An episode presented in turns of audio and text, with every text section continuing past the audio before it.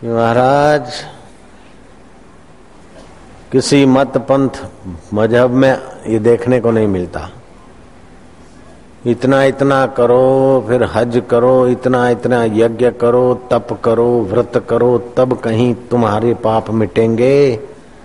लेकिन गीता कहती है अपी चेत दुराचारे भ्यो तू दुराचारी से दुराचारी। पापे भ्य पाप कृतम। प्रिय, प्रियतर, प्रियतम। कृत, कृततर, कृतम। पापी, उनसे भी बड़े तगड़े पापी और उनमें भी आखिरी के पापी और उनको चुन में, चुन के उनसे सर्वोपरि पापी हो। फिकर मत कर, ज्ञान की नाव में बैठ, पक्की तरह से अभीतर जाएगा। ये गीता का ज्ञान है। अद्भुत गजब कर दिया। कमाल कर दिया कृष्ण के ज्ञान ने तो अद्भुत क्रांति कर दी।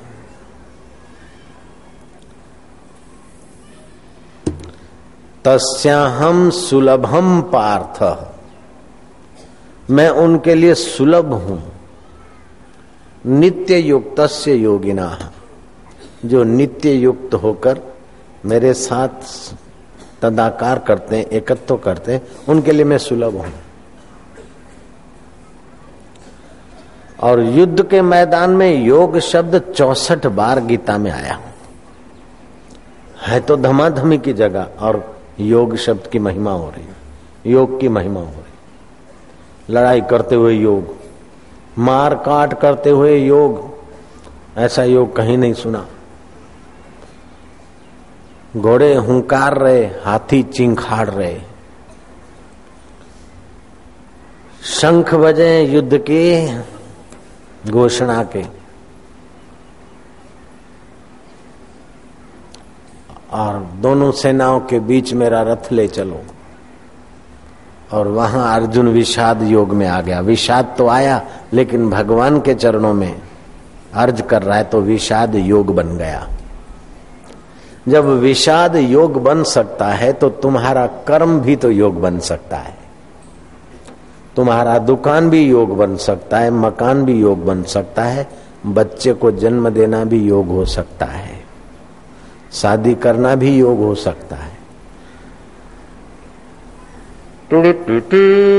बैंड बाजे बजवा के शादी करने जाते हो तब भी, भी योग हो सकता है। बच्चे को जन्म देते हो गर्भ धारण करते हो और पैपान कराते हो तब भी वो योग हो सकता है।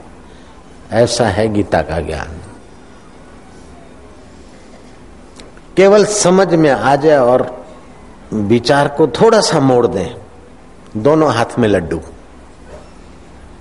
यह लोक में भी सफलता सुख वैभव और परलोक में भी बाजी तुम्हारे फेवर की तैयार यह लोक सुखी परलोक सुहेल બે હાથમાં લાડુ અને ત્રીજો મોઢામાં રાખો तो भी तैयार ऐसा है गीता का ज्ञान गीता कर्म नहीं छुड़ाती। गीता भोजन और कपड़े या वस्त्र नहीं छुड़ाती। रुपया पैसा नहीं छुड़ाती। मित्र, कुटुंबी, साथी, पति, पत्नी नहीं छुड़ाती। गीता केवल बेवकूफ़ी छुड़ा देती है और आपके जीवन में ज्ञान और प्रकाश ला देती है। आप जहाँ भी होते हैं। आप जहाँ भी होते हैं, आनंद ही आनंद, मौज ही मौज। आपकी हाजिरी मात्र से वातावरण महक उठता है। अगर बेवकूफ़ी छोड़ दी गीता के अनुसार, और प्रकाश ले आए तो बस बस सब काम हो गया। बड़े बड़े तपस्वी साठ साठ हज़ार वर्ष तपस्या करे, धन्यवाद लेकिन गीता का योग दो क्षण उस तपस्या से आगे की खबर दे देगा। दो घड़ी सत्संग वशिष्ठ जी का साठ हज़ार वर्ष विश्वामित्र की तपस्या को नन्हा करके दिखा देता है, वह सत्संग कृष्ण ने युद्ध के मैदान में की रामा अवतार में वशिष्ठ के चरणों में बैठकर जो सुना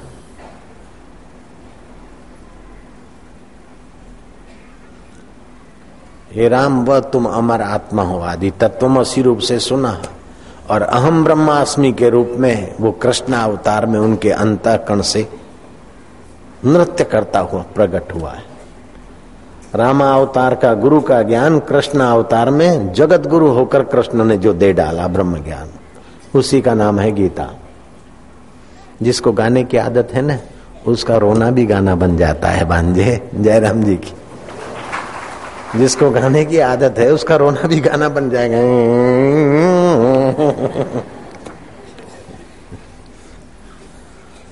प्रेम की बोली का नाम संगीत है और प्रेम की चाल का नाम नृत्य है। गीता संगीतमय और गीताकार की चाल नृत्यमय। रूपम मधुरम, निपुरम मधुरम। मुकुटम मधुरम बंसी मधुरम दृष्टि मधुरम निखिलम मधुरम अखिलम मधुरम मधुरादेपति मधुरम मधुरम वो देवांगना की चोटी खींचता है तो भी मधुरता है। और जीव दिखाकर अंगूठा देता है, तभी भी मधुरता। अरे अर्जुन, दे दे बराबर।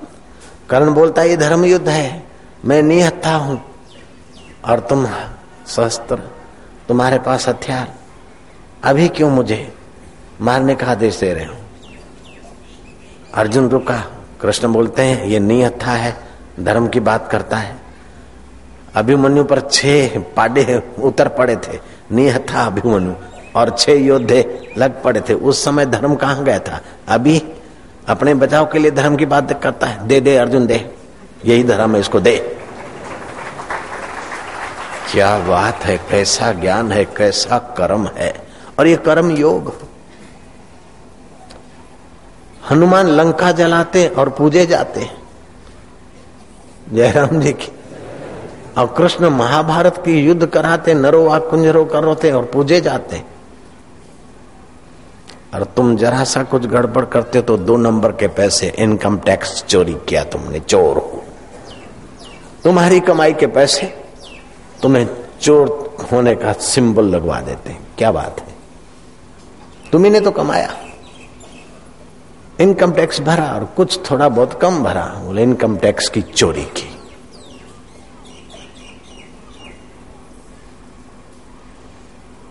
ये क्या है?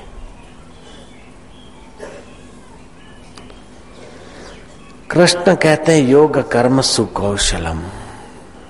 योग तुम्हारे को कर्म में कुशलता दे देता है। और कुशलता यह है कि कर्म की क्षेत्र में आओ, लेकिन कर्म की कालीमा तुम्हें न छुए।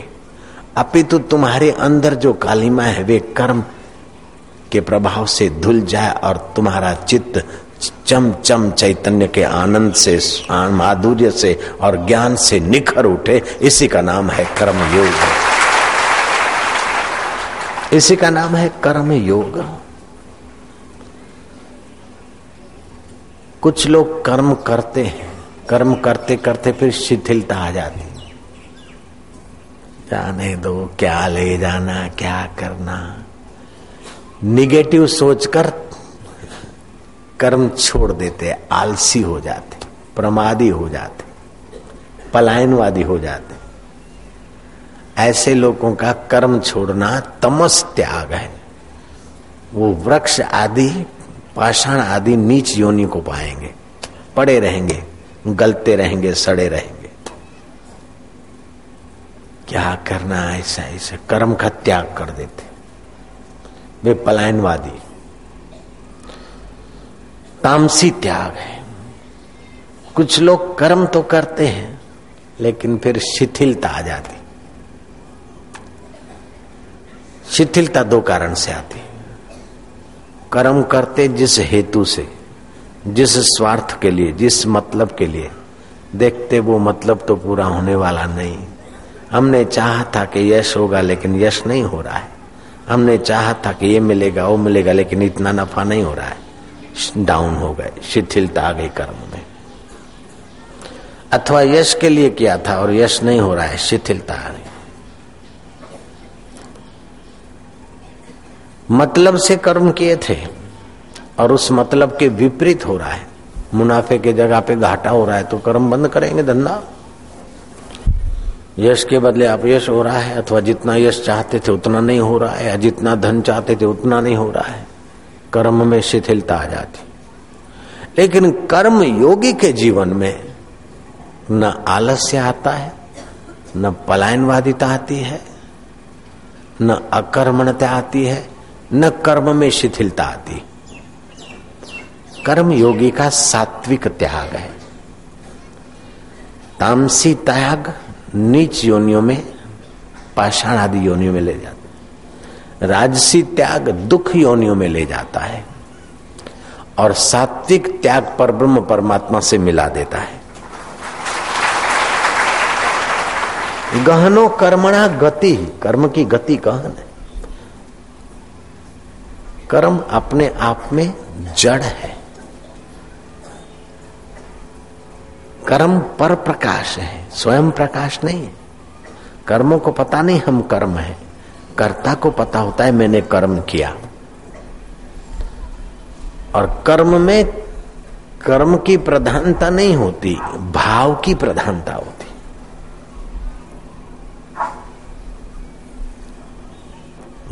गोरा कुंभार घड़े बना रहा है।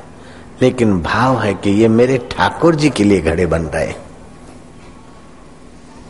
लेने वाला ठाकुर जी, पानी भरने वाला ठाकुर जी, पीने और पिलाने वाला मेरा ठाकुर जी। ये घड़ा जाए, बाप तो पिए, लेकिन बेटा भी पिए और पोते के भी काम आए। ऐसा बढ़िया घड़ा बनाते कबीर जी ताना बुनते कपड़ा, जुल्हा का काम करते। ऐसा सुंदर सुहावना मज़बूत कपड़ा बनाते हैं कि मेरी राम जी की सेवा में जाएगा। ग्राहक हाथ लगाने में झिझकते कितना बढ़िया कपड़ा है। महँगा होगा हम ले नहीं पाएँगे। नहीं राम जी, आप ही ले सकोगे। इतना महँगा नहीं। जो साधारण कपड़े का दाम, कबीर का बढ़िया कपड़ा उसी दाम में। क्योंकि बढ़िया उद्देश्य है कि ग्राहक के रूप में मेरा ठाकुर जी। जन्नाबाई आटा पीस रहे हैं। छोटा सा काम है। लेकिन नामदेव के यहाँ संत आते हैं। संतों के हृदय में मेरे ठाकुर जी हैं। मेरे ठाकुर जी को भोग लगेगा। शबरी भीलन झाड़ू लगा रही है। लेकिन ये मेरे गुरुदेव का आश्रम है। समाज रूपी देवता की सेवा का ये व्यापक मंदिर है। इस मंदिर में समाज रूपी देवता आता है, सुख, शांति और सत प्रेरणा ले जाता है। मुझे बुहारी करने का अवसर मिल रहा है इस मंदिर में। मैं मंदिर की पुजारण हूँ। झाड़ू लगा रही है। लगा रहे झाड़ू। माँ झाड़ू लगाती है तो उसका घर का कर्तव्य कर्म हो जाता है।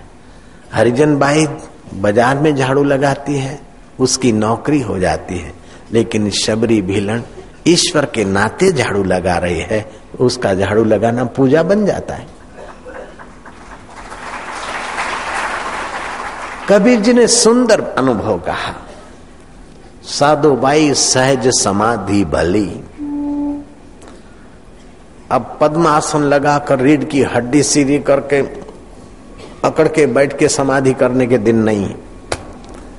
अब तो गुरु की कृपा हो गई, सहज समाधि हो गई। जो कुछ करता हूँ बस समाधान है, संतोष है। उस देव की पूजा हो रही है।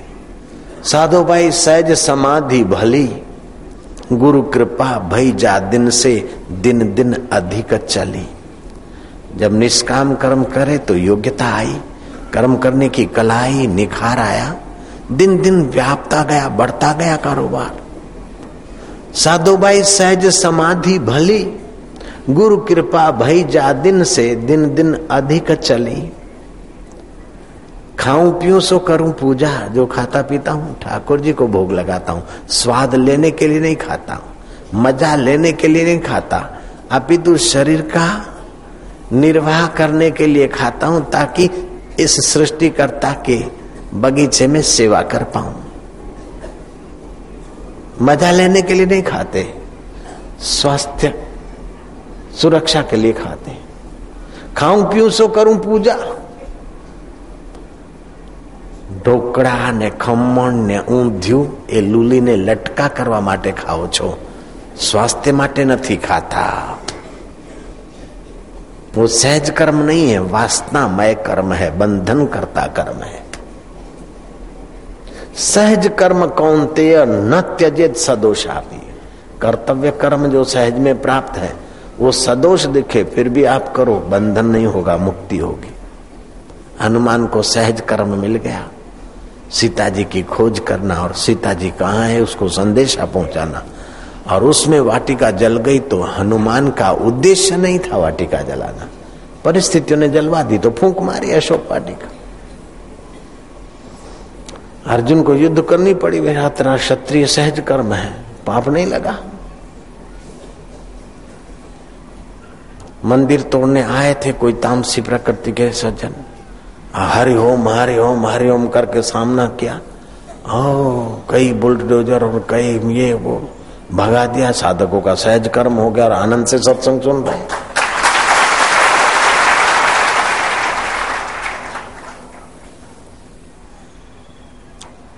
अपने स्वार्थ के लिए नहीं, लेकिन ये समाज रूपी देवता का विश्राम स्थान है। इसकी सेवा करना हमारा कर्तव्य। इसको कोई गड़बड़ करता है तो उसको गड़बड़ का जवाब गड़बड़ से देकर हाथा जोड़ी से देकर, कैसे भी देखे, उसको मार भगाना ही हमारा कर्तव्य हो गया। विघ्नों को मार भगाना, हटाना ये हमारा कर्तव्य हो गया।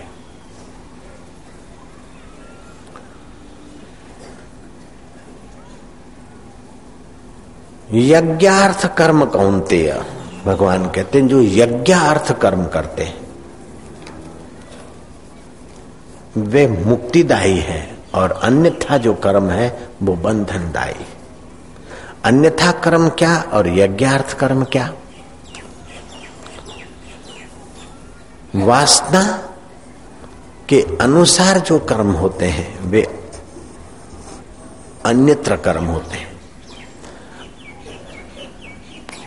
और ईश्वर प्रीति के लिए जो कर्म होते हैं, वासना निवृत्ति के लिए जो कर्म होते हैं।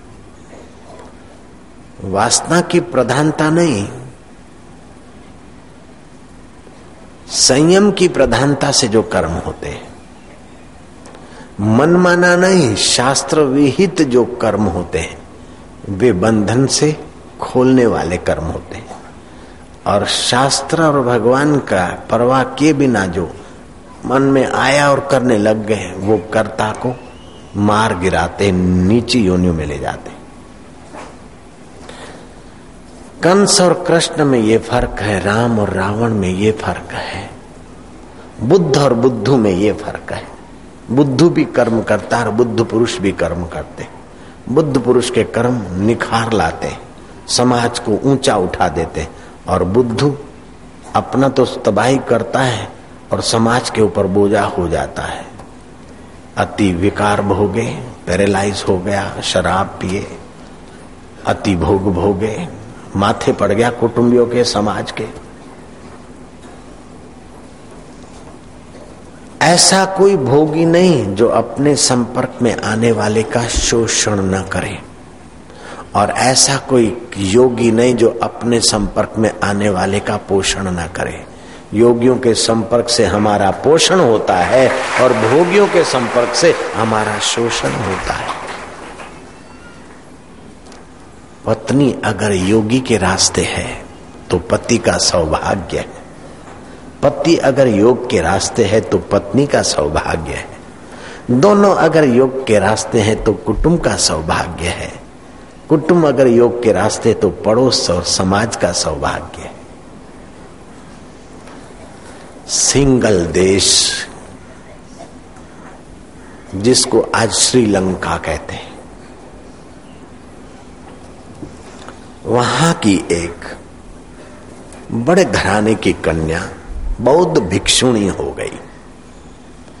जैसी वो खूबसूरत थी, ऐसी वो खूब समझदार भी थी। खूबसूरत होना बड़ी बात नहीं, खूब समझदार होना बड़ी बात है। बौद्ध भिक्षुणी। कैसे बनी? बड़े घराने की कन्या थी। ऐहिक विद्या, ऐहिक कर्म करने की तो उसे प्रेरणा, सीख आदि मिली थी। साथ साथ में नृत्य और गीत का भी, संगीत का भी संस्कार मिले थे। सुंदर थी, ऐसी समझ उसकी बहुत ज़्यादा सुंदर थी। संगीत काव्य के साथ साथ उसे धर्म का उपदेश भी मिला था। और धर्म कहता कि वासना का दास नहीं, वासना का स्वामी बनो। इच्छा के गुलाम नहीं, इच्छा के स्वामी बनो। घोड़े की पूंछड़ी मत पकड़ो, घोड़े की लगाम पकड़ो। धर्म का मतलब है कि मन रूपी घोड़े की लगाम दिला दे। और अधर्म का मतलब है कि मन रूपी घोड़े की पूंछड़ी पकड़ो, जहाँ घसीट के ले जाए। श्रीलंका आज के दिनों में जिसको कहते हैं, वो सिंघल देश की। सिरीना ने संगीत, काव्य के साथ साथ धर्म की शिक्षा पाई थी। समय पाकर सुमंगल नाम के एक बड़े धनाढ़ युवक के साथ उसकी शादी हो गई। शादी होते ही सुमंगल व्यापार करने को और देशों में गया। वर्षों की यात्रा करके खूब खूब धन कमा कर आया। नगर जनों ने उसकी सफलताएँ की सराहना की और वो आए तो उसको बाजते, गाजते, बड़े सत्कार से ले आए। कई व्यापारी मंडल एकत्रित हुए। कई जय घोष करने वाले बैंड बाजे बनाने, बजाने वाले तो थे, लेकिन सचमुच में हृदय पूर्वक स्नेह करने वाले मित्रों की भी कोई कमी नहीं थी।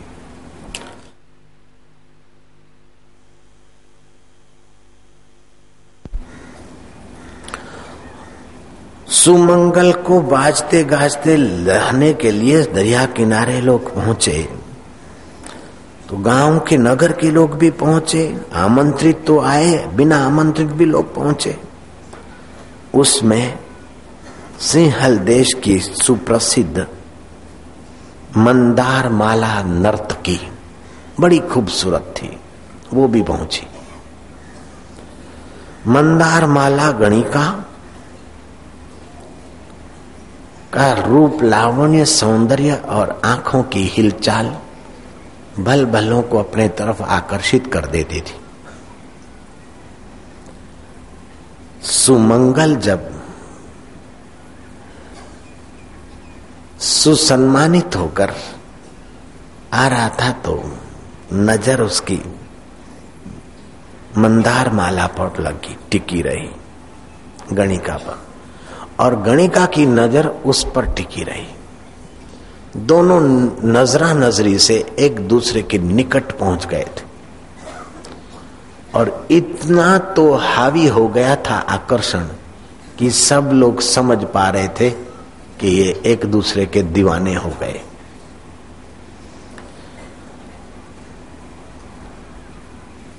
सरीना भी तो थी और सरीना बड़ी बुद्धिमान थी। उसने देख लिया कि मेरे पति को इसके नैनों के तीरों ने घायल कर दिया है और ये स्वयं भी घायल हो गई। घर पहुँची सरेना। तो देखा, सुमंगल कुछ उदास है, पतिदेव, आपके रंग में कुछ भंग लग रहा है। आप कुछ उदास हो रहे हो। और मैं आपकी उदासी का कारण भाप गई हूँ।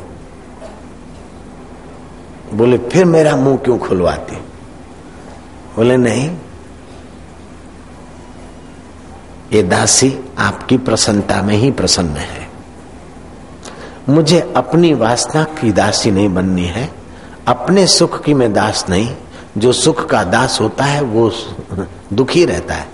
जो सुख का दाता होता है, वही सुखी रहता है। ये मैंने धर्म शिक्षा पाई है। मैं आपके सुख में ही सुखी हूँ। मेरे सुख की मुझे फ़िक्र नहीं, मैं आपकी सेवा करूँगी। इतने में ही मंदार माला की दासी आ पहुँची और आमंत्रण दिया, सुमंगल, तुम्हें हमारी मालकानी याद कर रही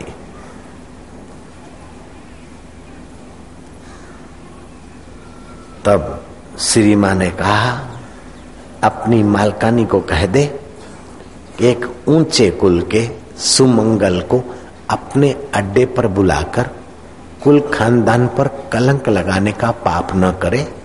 अगर सुमंगल के प्रति उसका स्नेह है तो इस बड़े कुल के सुमंगल के घर आए और इस कुटुंब की हम्म, बहुरानी बनकर सुख भोगे। और मैं उसे मदद करूँगी। दासी को विश्वास नहीं आ रहा है कि ये भी हो सकता है। दासी तो ठगी सी रह गई और संदेशा जाकर सुनाया।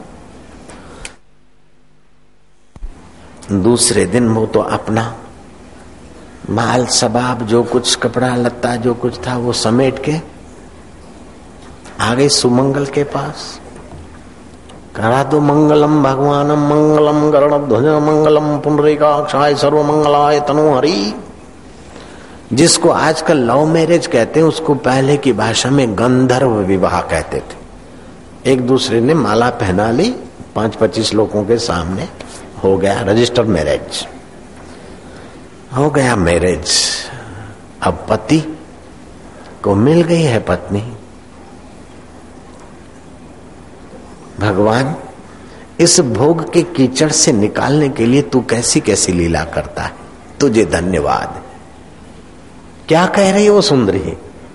तुझे धन्यवाद है।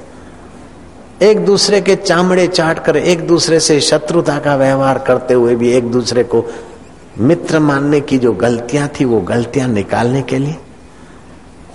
वर्षों के बाद आए और आधा घंटा भी हम उस विकारों में न गिरे, ये आपकी कृपा है।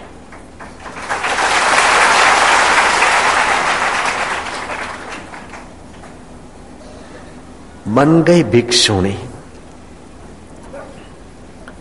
उस भिक्षुणी के द्वार पर एक भिक्षुक आया। बहन श्रीना देवी, चोट लगी है, कुछ कपड़े का टुकड़ा हो तो बांधू। श्रीना ने उसके घाव का बराबर जो कुछ मलम पट्टी था किया और पूछा कि, भैया, तुम्हारे सिर पर तुम एक साधु भिक्षुक, बौद्ध भिक्षुक और तुमको चोट? बोले हाँ। किसने मारी? बोले, एक जगह पर। भिक्षाम दे ही बोला, बस उस गृहिणी ने ज़ोर से चांदी का बर्तन दे मारा और खून बह रहा है।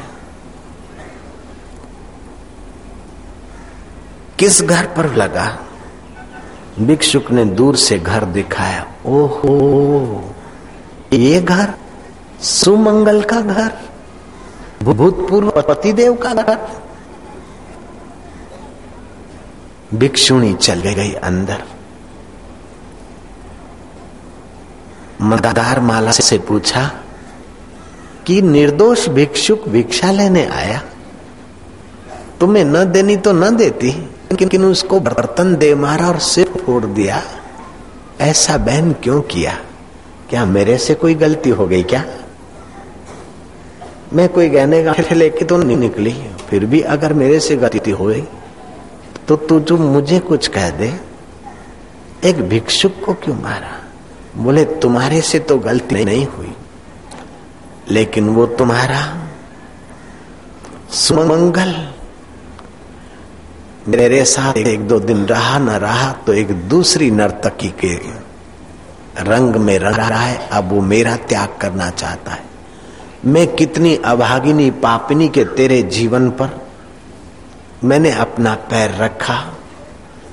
मैंने सुख की लालच से तेरे सुख की परवाह न की, और वो मेरा सुख विधाता छीनता है। और ये अभी दूसरी जगह शादी करने की बात कर रहे हैं। मैं खिन्न थी, इसलिए भिक्षुक पर मेरा गुस्सा उमड़ पड़ा। सिरना से सहा नहीं गया। वो भागी अपने एकांत कमरे में। हे विश्वनीयता तेरी क्या लीला है? हे जगदीश्वर, हे परमेश्वर, हे सर्वेश्वर, सुना है कि तेरी प्रार्थना से बड़ी बड़ी आपदाएँ दूर हो जाती बड़े बड़े विघ्न दूर हो जाते हैं। दुनिया में ऐसा कोई पाप नहीं, दुनिया में ऐसी कोई भूल नहीं जो तेरी कृपा के आगे टिक सके। मंगल भूल पर भूल करता जा रहा है। मेरे होते हुए उसे गणिका अच्छी लगी, लेकिन अब वो गणिका के साथ भी नहीं रह रहा है दूसरी शादी कर रहा है। वो भूल पर भूल किए जा रहा है और तू चुप बैठा है। हे मेरे देव, अगर तू चाहे तो सुमंगल की बुद्धि बदल सकता है। उस गणिका की मनोवृत्ति बदल सकता है। वे कैसे हैं? उधर को न देख, तू कितना दयालु है, उधर को देखियो। वे कितने दुर्बल हैं, विकारों में गिर जाते हैं, उधर न देखिए, तू कितना सबल है, उधर को देखिए देव। प्रार्थना करते करते कातर भाव से सारी रात भूखी, प्यासी और बार बार ठाकुर जी को प्रार्थना करे। सिरना की, भिक्षुणी की प्रार्थना और विश्वनीयता का दिल डोला। सुमंगल को भयंकर स्वप्न आया रात को कि अपनी पत्नी को त्याग कर दूसरी पत्नी के साथ व्यभिचार करने से कैसे नारकीय यातनाएँ सहनी पड़ती है और अपने पति को त्याग कर दूसरी जगह करने से कैसी यातनाएँ सहनी पड़ती? भयंकर सपना देखा हो। अर्धरात्रि को कांपा हृदय की धड़कने। कैसे भी मिट नहीं रही वो विभित्स सपने और उन नारकी योनियों में मैं दुख भोग रहा था। लोहे की तप्त सुंदरियों को आलिंगन करवाया जा रहा था मुझसे। क्या ये आलिंगन का फल उतना कड़ा भोगना पड़ता है? राम राम राम। प्रभात काल तक पुकारता रहा। प्रभात जो बढ़ती चली गई, प्रकाश होता गया और हृदय में प्रकाश होता गया। ये भोग वासना, अन्यत्र कर्म तुझे। अलविदा हो। सुबह उठते ही अपनी संपत्ति गरीब, गुरबो, लाचार, मोहताज, उमें और सत्कर्म होते वहाँ उन संस्थाओं में बांट दी और पत्नी के पद चिन्हों पर पति चल पड़ा और भिक्षुक हो गया। तालियाँ तो बजाते हो, लेकिन आपको कब रंग लगेगा उसका इंतज़ार है। नारायण हरि हरि। तुलसीदास की पत्नी ने तुलसीदास को इतना ही कहा, हाड मास की देह ममा, ये हड्डी और मांस का शरीर मेरा है। मलमूत्र भरा है, नाक में नीट भरी है, मुँह में थूक भरी है। दांत दाड़म की कली जैसे लगते मरे हुए बैक्टीरिया पड़े इस शरीर में इतनी प्रीति करते हो, इससे आधी अगर भगवान में करो तो तुम्हारा बेड़ा पार हो जाए। बोले, फिर से एक बार कहिए। रत्नावली फिर से एक बार कहिए उसने फिर से एक बार कहा, बोले, धन्यवाद। प्रथम गुरु तो ही, जो विकारों से बचा रही है, अन्यत्र कर्मों से बचा रही है, बंधन वाले कर्मों से मुझे बचा रही, तू मेरी पहली गुरु। तुलसीदास चले गए एकांत में। हे भगवान, में कामी, में कुटिल, में पापी, में पामर मैं तेरा संत या भक्त तो बनने के काबिल नहीं, लेकिन तेरे संत के द्वार का सेवक तो ज़रूर बना देना। कृपा कर देना। फिर रोए के संत के द्वार का सेवक बनना कोई मज़ाक की बात है। उसमें भी पुण्य पुंज, बिनु पुण्य पुंज मिले नहीं संता। पुण्यों का पुंज होगा, तब संत मिलेंगे, और मैं कामी कुटिल, संत के द्वार का सेवक बनू। मेरी औकात नहीं। फिर भी तू दया करना कम से कम संत के द्वार की गाय तो बना देना। मेरा दूध उनकी सेवा में लगेगा। लेकिन संत के द्वार की गाय भी कोई पुण्यात्मा होगी, वही आएगी मैं तो कामी कुटिल। अच्छा और नहीं तो ठाकुर जी संत के द्वार का, भक्त के द्वार का घोड़ा ही बना देना। वो तेरी कथा करने जाएँगे और मैं उसमें उपयोग में आऊँगा, मेरा भला हो जाएगा। फिर उस संत के हृदय में विचार उठा के मैं कामी, कुटिल और भक्त के द्वार का, तेरे प्यारे संत और भक्त के द्वार का मैं घोड़ा बन पाऊँ? मेरे कर्म नहीं। कम से कम अब ठाकुर जी उनके द्वार का कुत्ता ही बना देना कि उनकी नज़र पड़ेगी तो भी देर सवेर में निहाल हो जाऊँगा। उनके हाथ का रूखा सूखा टुकड़ा भी खाऊँगा तो मेरा दिल पावन होगा।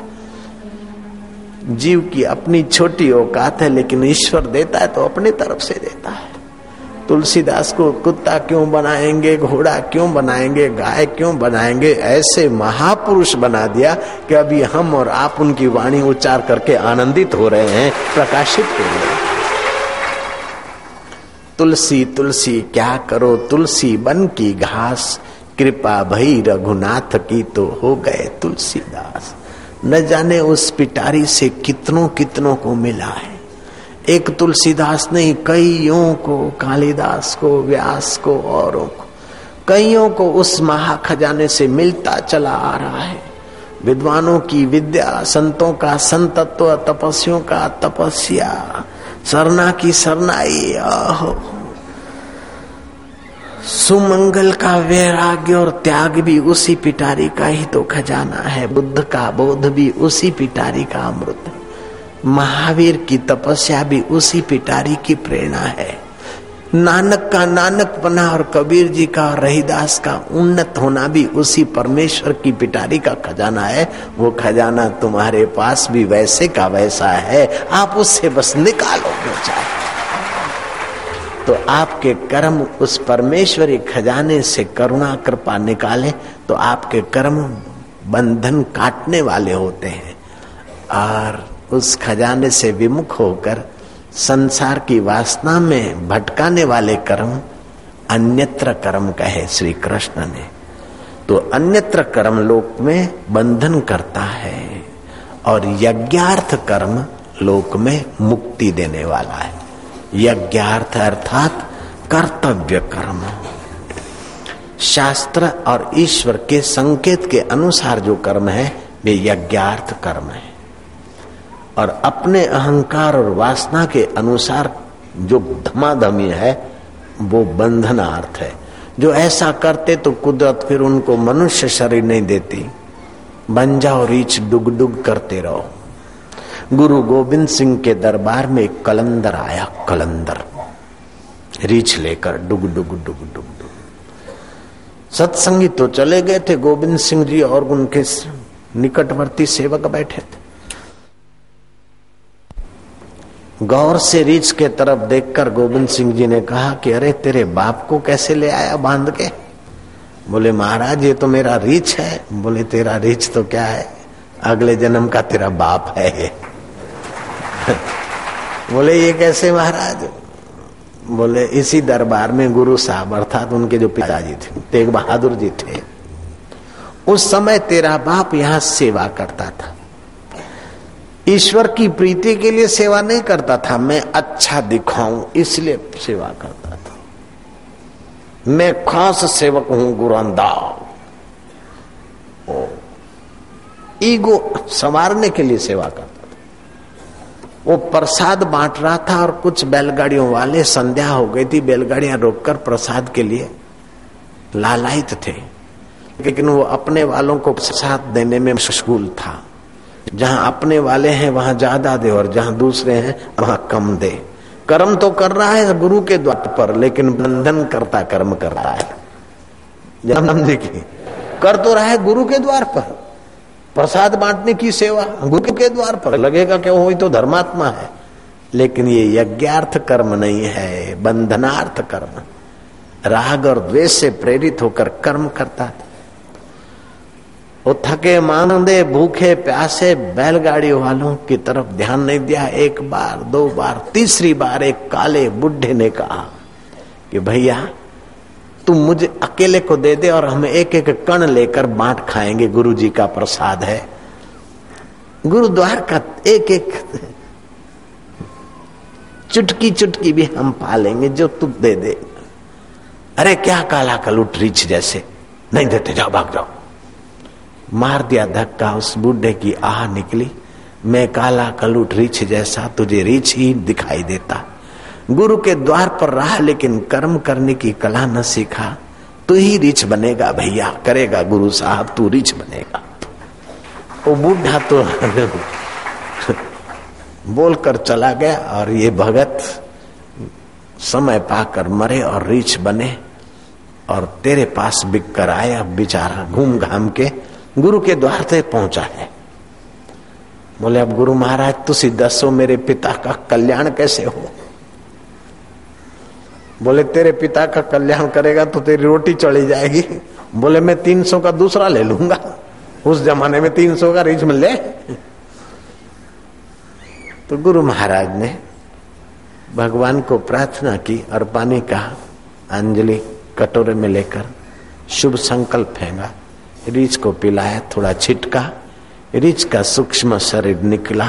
सदगति अर्थात ऊँची गति हुई। और दर दर पे नाचने से बच गया।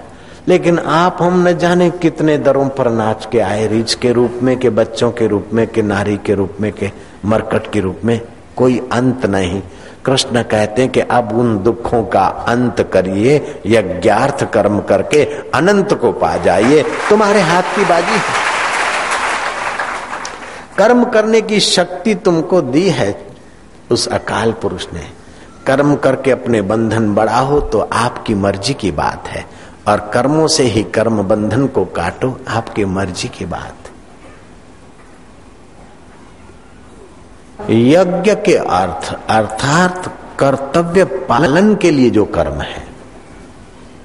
कर्तव्य पालन के लिए जो कर्म है। मानो हमारे माता पिता ने हमें जन्म दिया। और हमारी शादी हो गई तो हमारा कर्तव्य है, हम भी किसी मनुष्य को, बच्चे बच्चों को जन्म दे दें, ये हमारा कर्तव्य है कुल परंपरा को निभाने के लिए।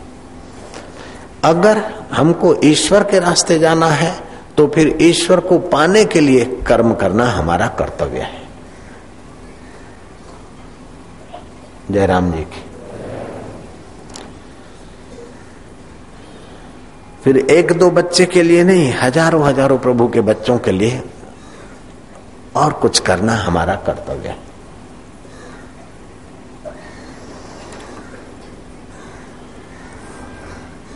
तो यज्ञ माना कर्तव्य पालन के लिए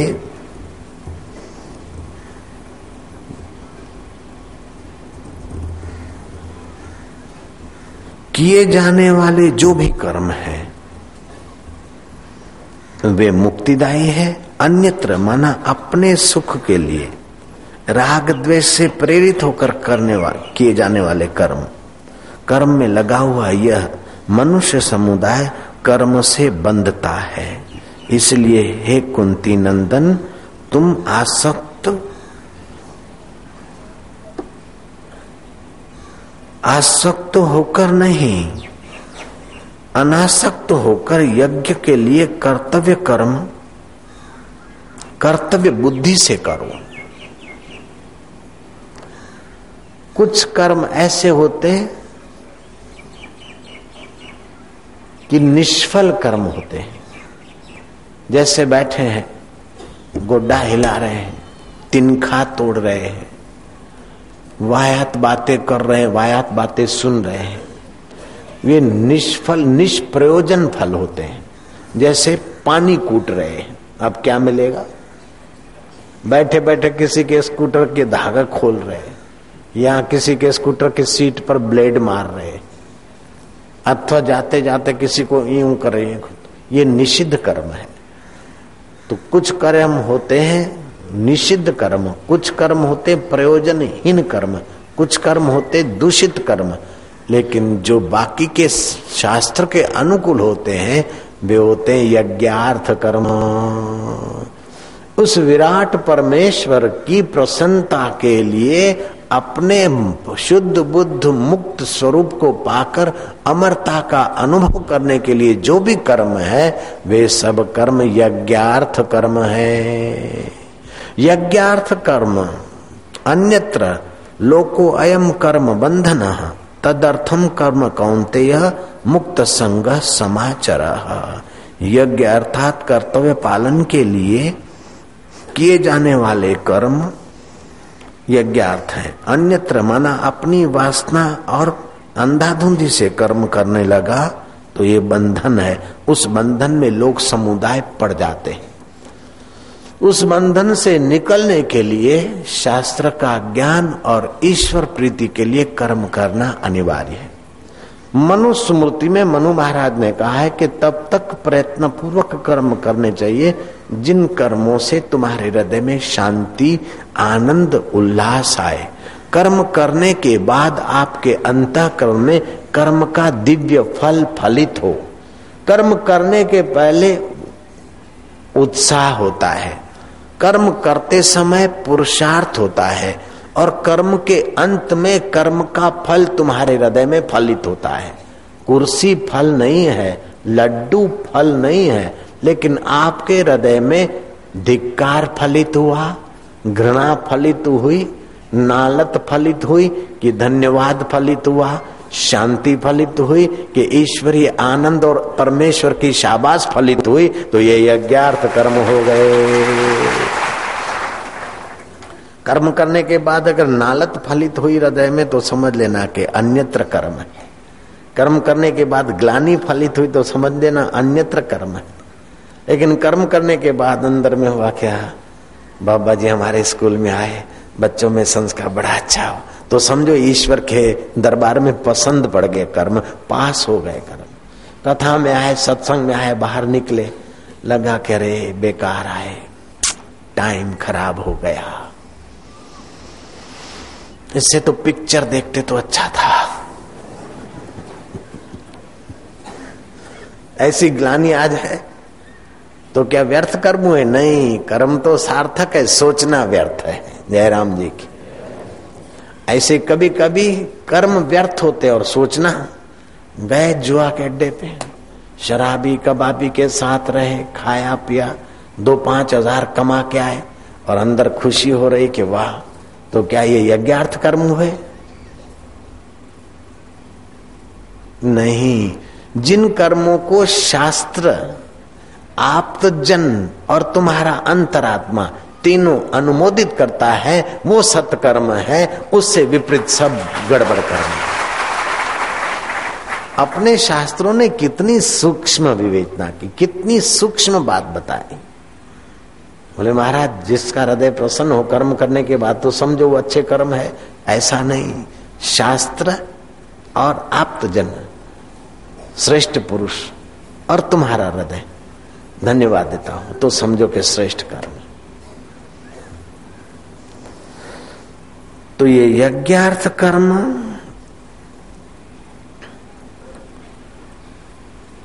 अपने में योग्यता बढ़ाते हैं। जो जो आप निस्वार्थ कर्म करते हो त्यों त्यों आप में सामर्थ्य बढ़ता है। जैसे वो लड़की सरना, निस्वार्थ भाव से कर्म किया, प्रार्थना का ऐसा सामर्थ्य बढ़ा कि सिंगल देश की वह कन्या, केवल सिंगल देश की नहीं रही, भारत देश की भी रही और विश्व के भिक्षुकों को की भी प्रेरक रही, ऐसा उसके कर्म हो गए।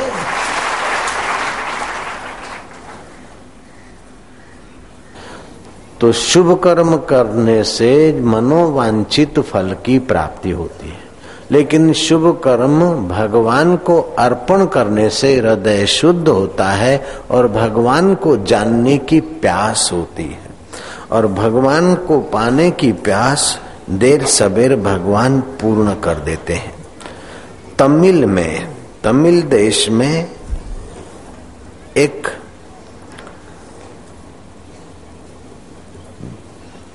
कन्या का जन्म हुआ। वह कन्या का माँ बाप बचपन में चल बसे।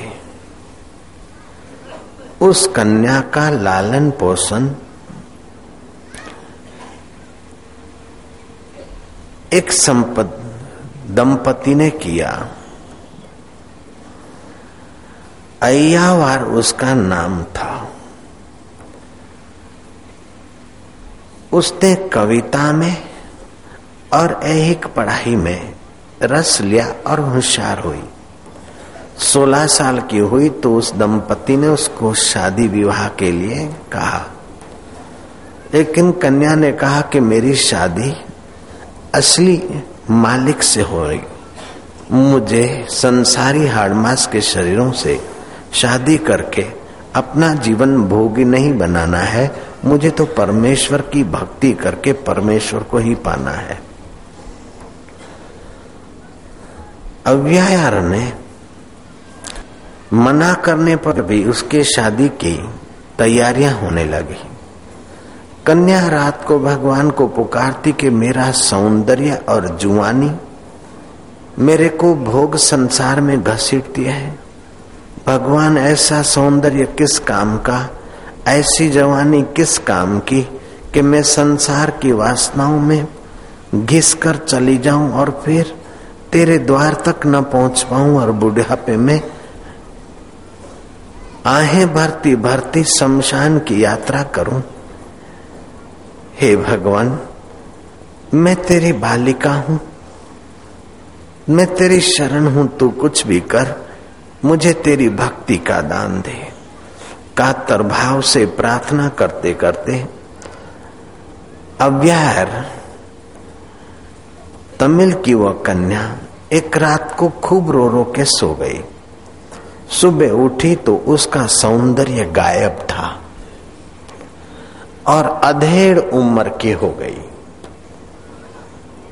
जो शादी कराना चाहते थे धार्मिक माता पिता उन्होंने देखा कि अब इस कन्या को कौन लेगा? लोगों को आश्चर्य हुआ, कुटुंबियों को दुख हुआ। लेकिन अवयार ने सारी बात कही कि मैंने ही भगवान से सौंदर्य छीन लेने की प्रार्थना की। मैंने ही भगवान से मेरी जवानी का उभार छीनने की प्रार्थना की। और भगवान को कहा कि तू मुझे ऐसा बना दे कि मुझे कोई पसंद न करे और संसार के दलदल में न गिरूं। जब अव्यार का ये भाव कुटुंबियों ने और लोगों ने सुना तो उसको त्याग की, भगवत प्राप्ति की तीव्र इच्छा और भगवान ने उसकी प्रार्थना स्वीकार कर ली, उस विषय की उनको श्रद्धा और प्रीति उत्पन्न हुई। सोलह साल की कन्या अब चालीस साल की अधेड़ दिख रही है। और रातों रात सौंदर्य गायब, रातों रात यौवन गायब। ये किसी साधारण व्यक्ति का काम नहीं है। विश्वनीयता ने इसकी प्रार्थना स्वीकार की है और ऐसा रूप दे दिया है कि हमने भी विचार बदल दिया। तो खूब भजन करो, खूब भगवान के रास्ते चलो। तमिलनाडु की वह कन्या अब कन्या नहीं, अब उसे लोग संत कहने लगे, भक्त कहने लगे। संत अव्यार ने भगवान के नाम का वैखरी से जप किया। पहले दूसरा सुन सके, उतने आवाज़ में बोलना उसको वैखरी बोलते। धीरे धीरे उसने फिर मध्यमा में जप किया। होठ हिले जीभ हिले लेकिन हम क्या बोलते किसी को पता नहीं। भगवान के नाम का मध्यमा में जप किया। वैखरी से दस गुना लाभ मध्यमा में होता है। फिर पश्चंती में मंत्र को ले आई। होठ भी नहीं हिले, जीभ भी न हिले, लेकिन फिर भी कुछ हो रहा है, ऐसा पता चल जाए। उसके बाद उसका मंत्र का अभ्यास ऐसा बढ़ा कि परावाणी में पहुँच गया उसका मंत्र। उसके अंदर सत्य संकल्प आया।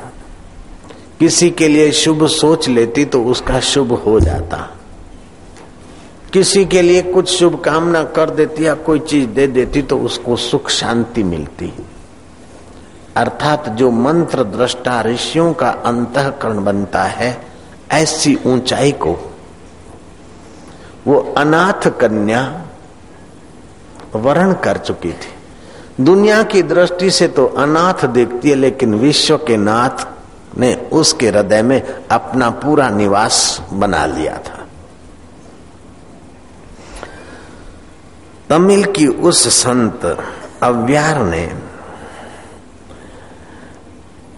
कविताएँ लिखी और एक ग्रंथ भी लिखा। ग्रंथ का नाम था नीति, नेरी विलोखम अर्थात शरीर शरीर एक पानी का बुलबुला जैसा है। कब फूट जाए कोई पता नहीं। और ये धन और वैभव समुद्र की लहरें हैं। कभी लहर कहीं तो कभी लहर कहीं। इस लहरिया और बुलबुले जैसे जीवन में कोई सार नहीं है। अगर ऐसे निसार जीवन में तुमने ईश्वर को पा लिया तो ये तुम्हारी चतुराई है, तुम्हारा सौभाग्य है।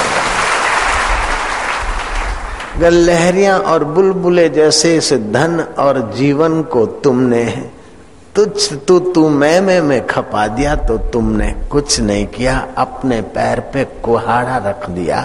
उस ग्रंथ में ये बातें लिखी उसने।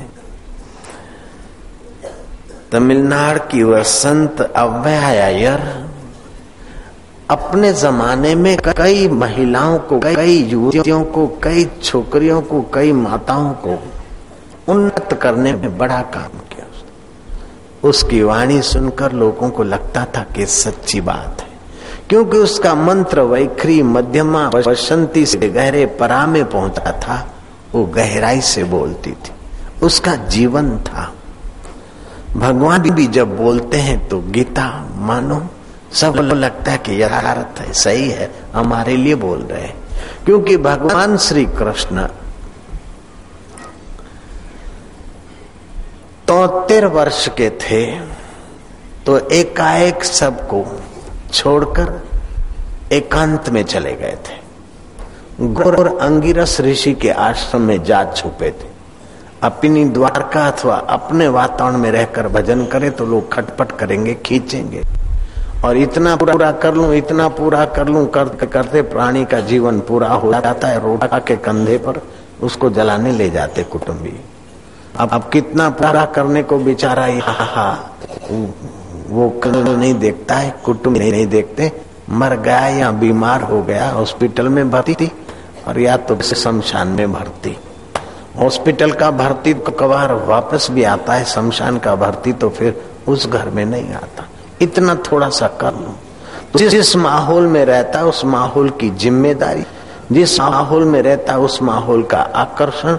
जिस माहौल में रहता है, उस कर्तापन, भोक्तापन संसारी ग्रस्ती के दलदल में बना रहता है। चलती है।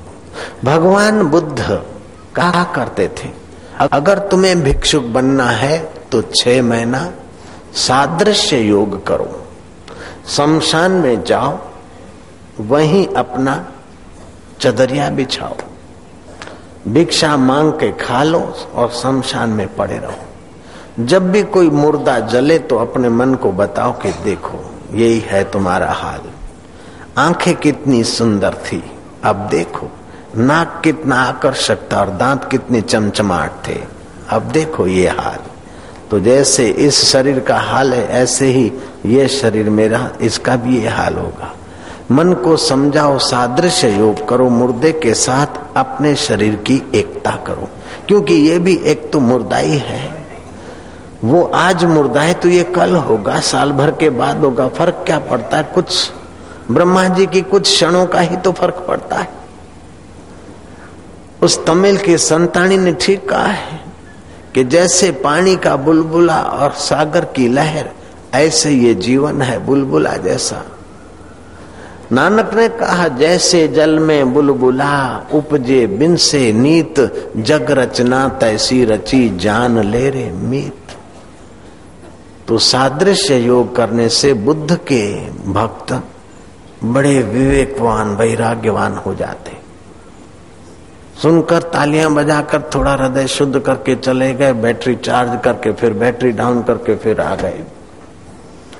बाबा जी ने ज़िंदगी खपा दी, लेकिन भिक्षुक पद को कोई पाया नहीं। बुद्ध सादृश्य योग कराते थे, शमशान में जाओ। वैराग्य आए विवेक जगे कि ओ चिंती मौत आकर गला दबोच ले, उसके पहले कुछ कर ले। अभी शमशान में जाने का वक्त नहीं तो ईश्वर की और पुस्तक इसीलिए बन गई होगी कि बैठे बैठे उसको पढ़े, मनन करें और उससे तादात्म्य करे, सादृश्य करे कि अपनी ही कहानी है। अपनी ही यात्रा का वर्णन हो रहा है। ईश्वर की और पुस्तक अफ्रीका वाला ले जाना बार बार पढ़ना कलकत्ता वाला बार बार पढ़ना।